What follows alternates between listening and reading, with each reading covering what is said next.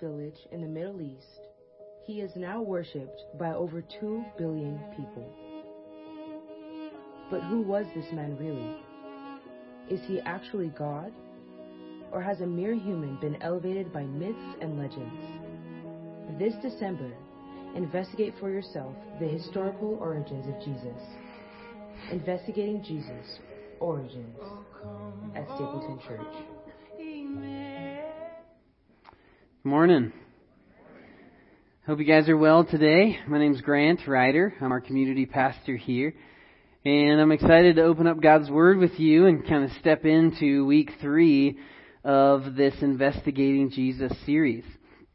Um, if you haven't caught the first two messages of the series, I encourage you to go online, check those out, help give a little context to what we're talking about here today.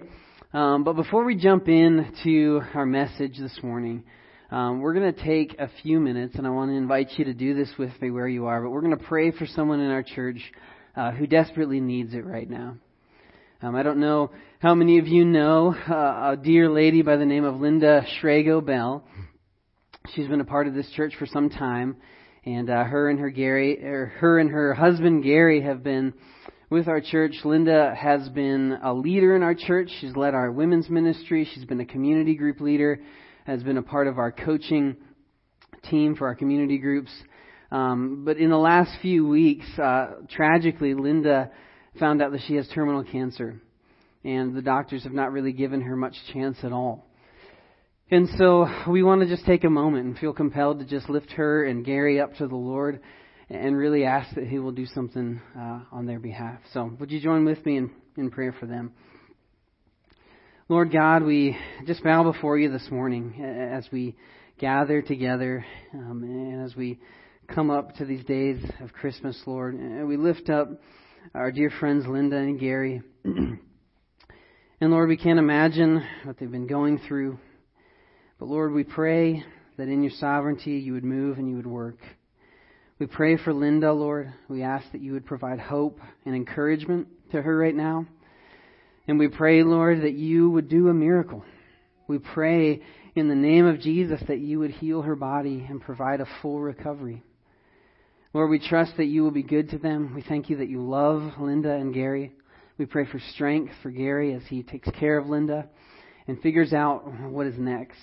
Lord, we, we believe that you are good, and we ask that you would intervene and be glorified in this circumstance, in this situation, Lord. We trust you, and we commit Linda and Gary to you right now, and we pray all of this in the name of Jesus. Amen. Thanks for joining with me in that. And I just encourage you, you know, keep them in your prayer uh, this holiday season, and as you know, you go from here today, uh, they def- definitely need our prayer right now. Well, like I said, we're going to jump into week three of this investigating Jesus series, and uh, as we do, well, let me ask you a question: How many of you grew up with some sort of family Christmas traditions? Yeah, most of us probably did. Um, I remember we had some some of those Christmas traditions in our family, and one of those that I remember is that we would uh, every Christmas morning before we did anything else, we would read the Christmas story together. Now, I'm not talking about a Christmas story, the one where Ralphie shoots his eye out. Um, I'm talking about the birth of Jesus. We would sit down as a family, and before anything else, we would read about the birth of Jesus because my parents wanted us kids to know that Christmas is about Christ. Well, I'm not totally positive, but I, I would I would assume that if we kind of took a poll here this morning, most of us would probably agree that despite all the, you know, in spite of all the Christmas presents and the decorations and the cookies and lights and all those things, that Christmas at its root is about Jesus. It's about the birth of Jesus. What I'm not so sure that we would all come to the same conclusions on is why that's really so important. In other words, if Christmas is about the birth of Christ, why is that such a big deal?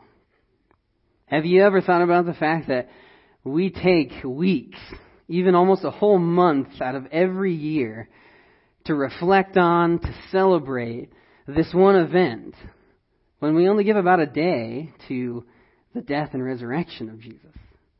Why is that? Of all the things about Jesus, why is his birth so important? Well, I don't know if you've ever asked yourself that question, but whether you have or not, I think that the author of the Gospel of Luke couldn't ignore it. And in his investigation of the life of Jesus, I think that he discovered the answer to that and recorded it for us to see in Luke chapter 1.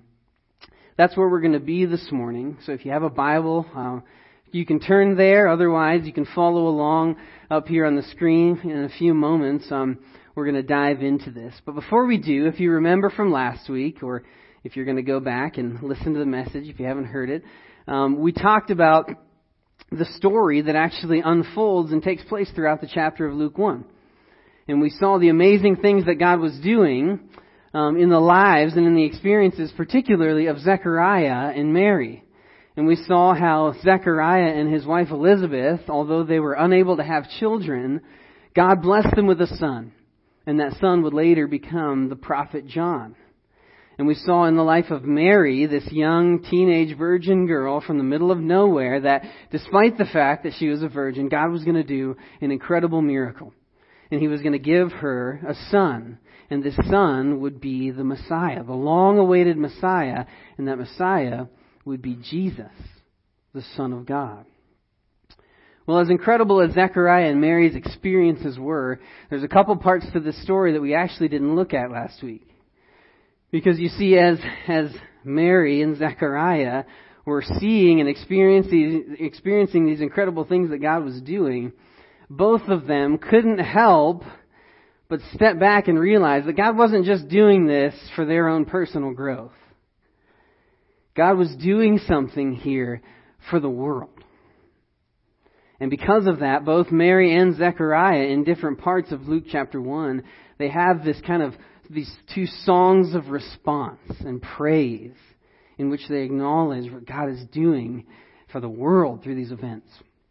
And we're going to look at that in a minute, and you'll see this in a minute, but both of these kind of songs of praise, they act almost like a solo part in a musical or a play. If you've ever seen a musical or a play, which you hopefully you probably have, maybe you've been in one, um, what usually happens at some point in the story is that one of the main characters will kind of have a solo part. And usually how that comes about is the story will kind of slow down and all the other characters will sort of fade to the background and the focus will zoom in on this one character and they'll kind of break out in this solo song and usually that song kind of works to interpret the bigger picture of what's going on and it helps the audience kind of slow down and catch up on the bigger picture of everything. That's exactly what's happening here in Luke chapter 1. We see Zechariah and Mary, as they're witnessing the incredible things God is doing, they both stop and they pause in the middle of the action and they interpret what God is doing for the world through these miraculous events. So we're going to get into this and we're going to start with Mary's song, beginning in verse 46. But before we do that, I want to just point out that there's a lot of theology kind of wrapped up in these two songs, as you will see. And my goal this morning isn't necessarily to kind of get us into all the theology that's in here, but more so to kind of look at the bigger picture of what God was doing when He sent Jesus into the world. And I want to show you maybe a few reasons why I believe that that is so crucial to our faith today. And if you remember from our story last week, after Mary was given that incredible news that she was going to bear Jesus the Messiah, the angel also told her what God was doing in Elizabeth and Zechariah's life, who was her relatives. So she kind of packed up her things and she headed to see them. And we saw last week that Mary and Elizabeth kind of have this amazing exchange once they finally meet. And Elizabeth blesses Mary. And it's in that exchange that Mary kind of sees all these things God is doing, and she steps back and she speaks the song of praise that we're going to get into right now. So, picking up in verse 46, this is how Mary kind of begins. She says, My soul glorifies the Lord, and my spirit rejoices in God my Savior, for he has been mindful of the humble state of his servant.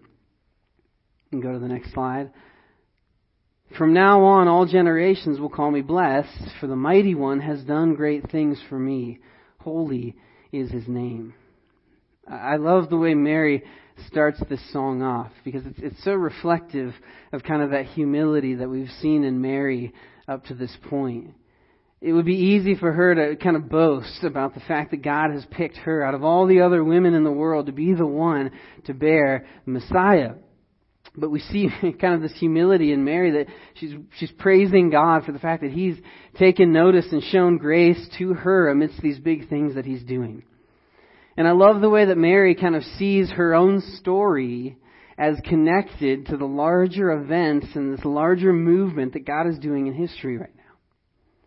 And I point that out to begin with because I think that it's really important for us, especially amid kind of the nostalgia of Christmas time, to come back to the reality that our lives are part of God's bigger plan that is unfolding in this world. The birth of Jesus isn't just a random event that happened a couple thousand years ago that we sort of just celebrate out of routine. The birth of Jesus has direct implications on our lives here today. Mary recognizes that. And in seeing what God is doing on a bigger scale, she can't help but praise Him for showing her grace amidst the action that He's taking on behalf of the world. And that's why she moves on in these next few verses. In 50 through 53, she says, His mercy, this is God, His mercy extends to those who fear Him from generation to generation. He has performed mighty deeds with his arm. He has scattered those who are proud in their inmost thoughts. And we can keep going. He has brought down rulers from their thrones, but has lifted up the humble. He has lifted the, he has filled the hungry with good things and has sent the rich away empty handed. So after kind of opening with sort of a personal praise to God, Mary moves on to point out the fact that God's mercy is in effect here and that God is taking action on behalf of those who fear Him. And what's so important is that Mary is recognizing the fact that God's salvation is taking place through this child, Jesus. And as He does that, this is going to bring hope to the world. God, in His mercy that spans generations, is taking action on behalf of humanity. And you see this kind of contrasting language in these uh, verses, in these examples here. What's not being said is that, you know, the rulers of the world are bad and that the rich don't receive the mercy of God. What is being said, the point of this, is that God is taking action on behalf of humanity and that action will result in hope. Not for those who are proud, for those who see themselves as self-sufficient, but those who recognize their need and will humble themselves before God. So the first point that I kind of want you to take away uh, for why the birth of Jesus is so important to our faith is this, that the birth of Jesus matters so much to our faith because this is God taking action for mankind. Out of the, the mercy and the love of God, God is taking the initiative to come to us God is moving towards his people. And that's why, you know, the, the incarnation, the birth of Jesus, it is really the embodiment of the love of God for each and every one of us. And that's why John 3:16, that verse that we're all so familiar with, says God so loved the world. Out of his love, out of his mercy, out of his grace, he gave his one and only son. That whoever believes in him won't perish but have eternal life. You see, God could have remained aloof. He could have remained outside of us or beyond us and out of our reach. Or he could have sat on his throne high above us and, and barked orders down at us and demanded everything from us. But he didn't. God came to us. And that changes everything. That's why in reflecting on this moment in history, A.W. Tozer, in the next verse, or sorry, in the next slide, says this. He says, I confess that I'm struck with the wonder and the significance of the limitless meaning of these two words, He came. Within them, the whole scope of divine mercy and redeeming love is outlined. all of the mercy God is capable of showing, all of the redeeming grace that He could pour from His heart, all of the love and pity that God is capable of feeling, all of these are at least suggested here in the message that He came. God has taken the initiative and He's come to us in love. I don't know how your Christmas season has gone so far. Or maybe the circumstances that you're dealing with in your life. But I do know this, that the incarnation, the birth of Jesus is evidence that God cares for you today. When God sent Jesus into the world, He gave us definitive evidence that He loves us enough to step down from the glory of heaven to take action on behalf of you and I. But that's not all that God was doing. And that's why the next verse of Mary's songs goes on to say in 54 and 55 that He has helped His servant Israel, remembering to be merciful to Abraham and his descendants forever just as he promised our ancestors. So this is kind of where Mary's song ends. And I want to, at this point, kind of transition into Zechariah's song, because interestingly enough, the very theme that Mary ends on is actually right where Zechariah picks up and begins his song. And just to give you a little bit of context, if you remember from our story last week, Zechariah, because of his unbelief in the first place, uh, experienced about nine months or so of silence. And most scholars believe that he was deaf and mute during that time period. But as the dilemma of naming his child arose, Zechariah, even in the face of uncertainty, chose to obey God's instruction, to name the child like God had said. And as we saw through those stories, God was faithful. God remained true to his word, and Zechariah was released from his silence, and he began to speak. And as it said, he began praising God. And this song that we're going to transition into now is kind of the it's the content of that praise that he breaks forth in after the birth of his son, and he picks up on that same theme that Mary ends with in hers. And he says, moving on in verse 68, Zechariah begins by saying, Praise be to the Lord the God of Israel, because he has come to redeem, or he's come to his people to redeem them. And moving on, he has raised up a horn of salvation for us in the house of his servant David, as he said through his holy prophets long ago. Salvation from our enemies and from the hand of all who hate us. To show mercy to our ancestors and to remember his holy covenant the oath he swore to our father Abraham. At the end of Mary's song, and here in the first half of Zechariah's, both of these individuals are praising God for this one fact. God is fulfilling his promises. God is being faithful and true to his word. In other words, Zechariah and Mary are making this connection that in the coming of Jesus the Messiah, God is fulfilling His promises that extended way back to the beginning of time and that had been carried through history for thousands of years. And this really kind of brings us to the crux of what I think Luke wants us to see in here. That the birth of Jesus is not just a random event that came out of nowhere. This wasn't just a spur of the moment idea. This had been planned in the mind of God and told and retold throughout generations of history leading up to this moment. God was being faithful to his promises. And if you're still kind of not sure maybe what I'm referring to when I say that, or even what Zechariah and Mary are referring to in their songs here, I want to give you just kind of a little bit of context and lead you through a little bit of what I mean when I say that God was fulfilling his promises. Because both Mary and Zechariah are saying the same thing. They're saying that God was fulfilling his promises that extended all the way back to the beginning.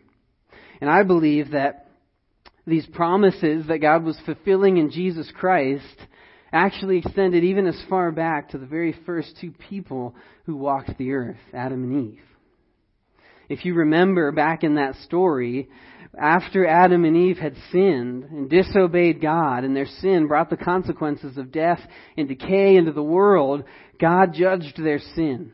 And in the midst of judging their sin, He judged Satan and evil for their part in that. And he promised that at some distant point in the future, someone was going to come who would crush Satan and defeat his power forever. And about this someone, God said in Genesis 3:15 that he will crush your head. That's Satan. He will crush Satan's head and you will strike his heel. And so from this first moment, from this point onward, God's plan of salvation for mankind began to unfold throughout history. And after generations had passed, God called out a man named Abraham. And although Abraham and his wife Sarah were unable to have children, God made Abraham a promise that from him he was going to make a great nation. And about this nation, and from this nation, God's promised Abraham in Genesis 22:18 that through your offspring all the nations on the earth will be blessed. And this promise that God made to Abraham generally refers to kind of how God was going to use the nation of Israel to bless other nations of the world. But it came to find specific fulfillment in this Messiah figure who God was going to send to bring salvation and blessing to all of the world. And that's why you see it reflected in Mary and Zechariah's songs that they're looking back at this promise in response to the coming of Jesus the Messiah. But God's promise, this thread of promise, didn't just stop with Abraham. It continued through history, and that's why Zechariah, in his song, as we saw in verses 69 and 70, he says this, that God has raised up a horn of salvation for us in the house of his servant David as he said through his holy prophets of long ago. See, after the people of Israel became established in the promised land, God reiterated his promise to the great King David. And he basically said that at some point in the future, a king is going to come through David's line who will rule on his throne forever. And the word, this, the word horn in this term, uh, horn of salvation in that phrase, it's a representative term that kind of symbolizes a strong king. And so God's promise, in other words, to David was that a mighty king would rise from his line who would rule over his kingdom and on his throne forever. And this became the expectation. So much so that long after David was gone and through the time of the kings in Israel's history, prophets were continuing to reiterate this promise and holding on to the hope that someday this Messiah King is going to come. And that's why we see it clearly expressed later, hundreds of years later, in the prophet Isaiah. When he says, in looking at this Messiah, in, Isaiah 9, 6, and 7, he says this. He says, For to us a child is born, to us a son is given, and the government will be on his shoulders, and he will be called Wonderful Counselor, Mighty God, Everlasting Father, Prince of Peace. Of the greatness of his government and peace there will be no end. He will reign on David's throne and over his kingdom, establishing it and upholding it with justice and righteousness from that time on and forever. We could spend a whole lot more time on these promises, on these prophecies that had been uttered throughout Israel's history and throughout the world. And I know this is kind of a crash course through Israel's history and the thread of this promise, but I hope you at least see that the point is clear. God's promise to send a Savior to the world was not an unfamiliar or made up idea that Luke just kind of tags into his gospel here. This was God's promise since the beginning.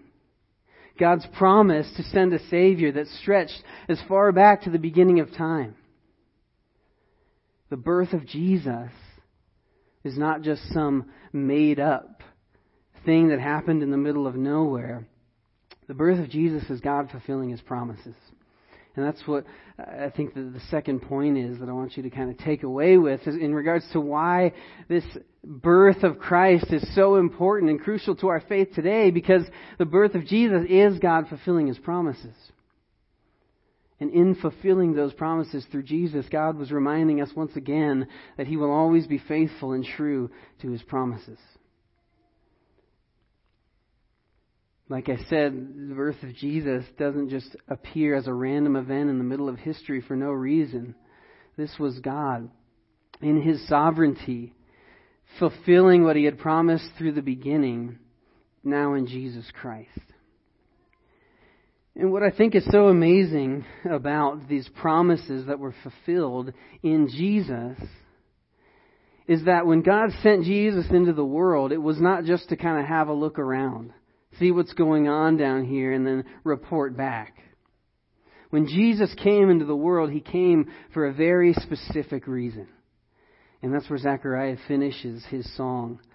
Starting in verse 76, he says, And you, my child, will be called a prophet of the Most High. For you will go on before the Lord to prepare the way for him to give his people the knowledge of salvation through the forgiveness of their sins. Because of the tender mercy of our God, by which the rising sun will come to us from heaven to shine on those living in darkness and in the shadow of death, to guide our feet into the path of peace. When Jesus came into this world, he came to bring salvation. And that's the third point that I want you to take away with regard to why the birth of Christ is so crucial to our faith is because the birth of Jesus is God bringing salvation to his people. And if you remember from our story, Zechariah speaks these words right after his son John is born, which is why in verse 76 we kind of see him address his child and he kind of clarifies what the role of John will be in all of this. John is going to be the prophet who prepares the way of the Lord, who tells Israel that the Messiah is here, the long awaited Messiah is here. His name is Jesus, and he's bringing a salvation that will involve the forgiveness of sins and reconciliation to God. Now, how Zechariah describes this salvation that the Messiah is going to bring, it's easy to miss, but it is so important. Because that wasn't necessarily the common thought among the people of Israel when this was happening. You see, when Zechariah spoke these words, for hundreds of years, the nation of Israel had been under the control of foreign governments. And so as they waited for this Messiah and hoped for this Messiah, there was this expectation that when he comes, he's going to bring a salvation that involves political liberation from these foreign governments. But look at the kind of salvation Zechariah is describing here. This is not a call to arms. This does not involve the death of enemies or the overthrow of a foreign government. This is God coming to us, entering into our existence, and reaching into the deepest, darkest places of our lives and giving us what we need the most the forgiveness of our sins and to be reconciled to Him again out of the mercy, the grace, the love of God, Jesus came into the world to shine light into the darkness and sin of our world and bring light and life and hope and peace. And that's what this story is about. This is what has been foretold and was now being fulfilled in Jesus. And like I said when I started, there's a lot wrapped up in these different songs. And we could probably spend weeks just kind of unpacking all that's involved in here. But if there's one kind of big idea that I think kind of emerges from these songs, and that I even think Luke would have us see, and even in light of these three points that I've mentioned, it might be something as simple as this that God has a plan. God has a plan. There's a reason why these stories are included in Luke's gospel. And I really believe that he's leading us in this investigation to see that Jesus is the fulfillment of God's long awaited promise to bring salvation to a broken world desperately in need of a Savior. The birth of Jesus doesn't just happen out of nowhere. This is something that had been planned from the beginning, and his birth, his entrance into this world just a couple of thousand years ago was the fulfillment of God's sovereign plan to rescue us, to bring us salvation and reconcile us to God. This is what had been foretold and was now fulfilled in Jesus. So I want to invite the band up here to kind of close this out. But I think the reality that God has a plan invites each and every one of us to respond in trust to God. If you're not a believer here this morning, you're not a follower of Jesus, I believe God's Word invites you to trust Jesus in the gospel today. Jesus came into this world to shine light into the darkest places of our hearts, of our lives, and to offer hope and healing and peace. And Jesus would eventually, later in his life, go to the cross and die for each and every one of us for our sins. And then he would rise in victory over sin and death and evil forever. And he stands now today to offer each and every one of us the opportunity to be saved and reconciled and brought into a, a life-giving relationship with God again. And if you feel like today God is leading you to make that step, to take that step and trust Jesus as your Savior, I want to invite you to come to the back after the service. We want to pray for you. We want to talk with you, even if you just have questions about it. And if you're a believer this morning, again, I believe that God's sovereignty invites each and every one of us to trust Him. Our lives, our circumstances are not meaningless. They're connected to God's larger plan that He's writing into history even right now. And I encourage you this holiday season as we transition into this new year soon, that you would look back on God's faithfulness and the ways that He fulfilled His promises in Jesus Christ and has brought us salvation to kind of propel you forward into this new year to have hope. Hope that God will be faithful to you and hope that God will ultimately fulfill His promises when Jesus comes again. Let's pray. Lord God, we lift you up this morning. And we thank you for the reality that you have brought us salvation through your Son, Jesus Christ. Lord, we thank you for the ways in which you have prophesied, the ways in which you promised this, and how clearly it is that, Lord, you fulfilled that in your Son, Jesus Christ. Thank you for reaching into our lives, Lord, and offering us hope and peace and love and forgiveness. And Lord, I pray that we would see your faithfulness today and that, Lord, you would give us hope as we move into this new year to walk in obedience and deeper trust in you. And it's in your name, Jesus, that we pray all these things. Amen.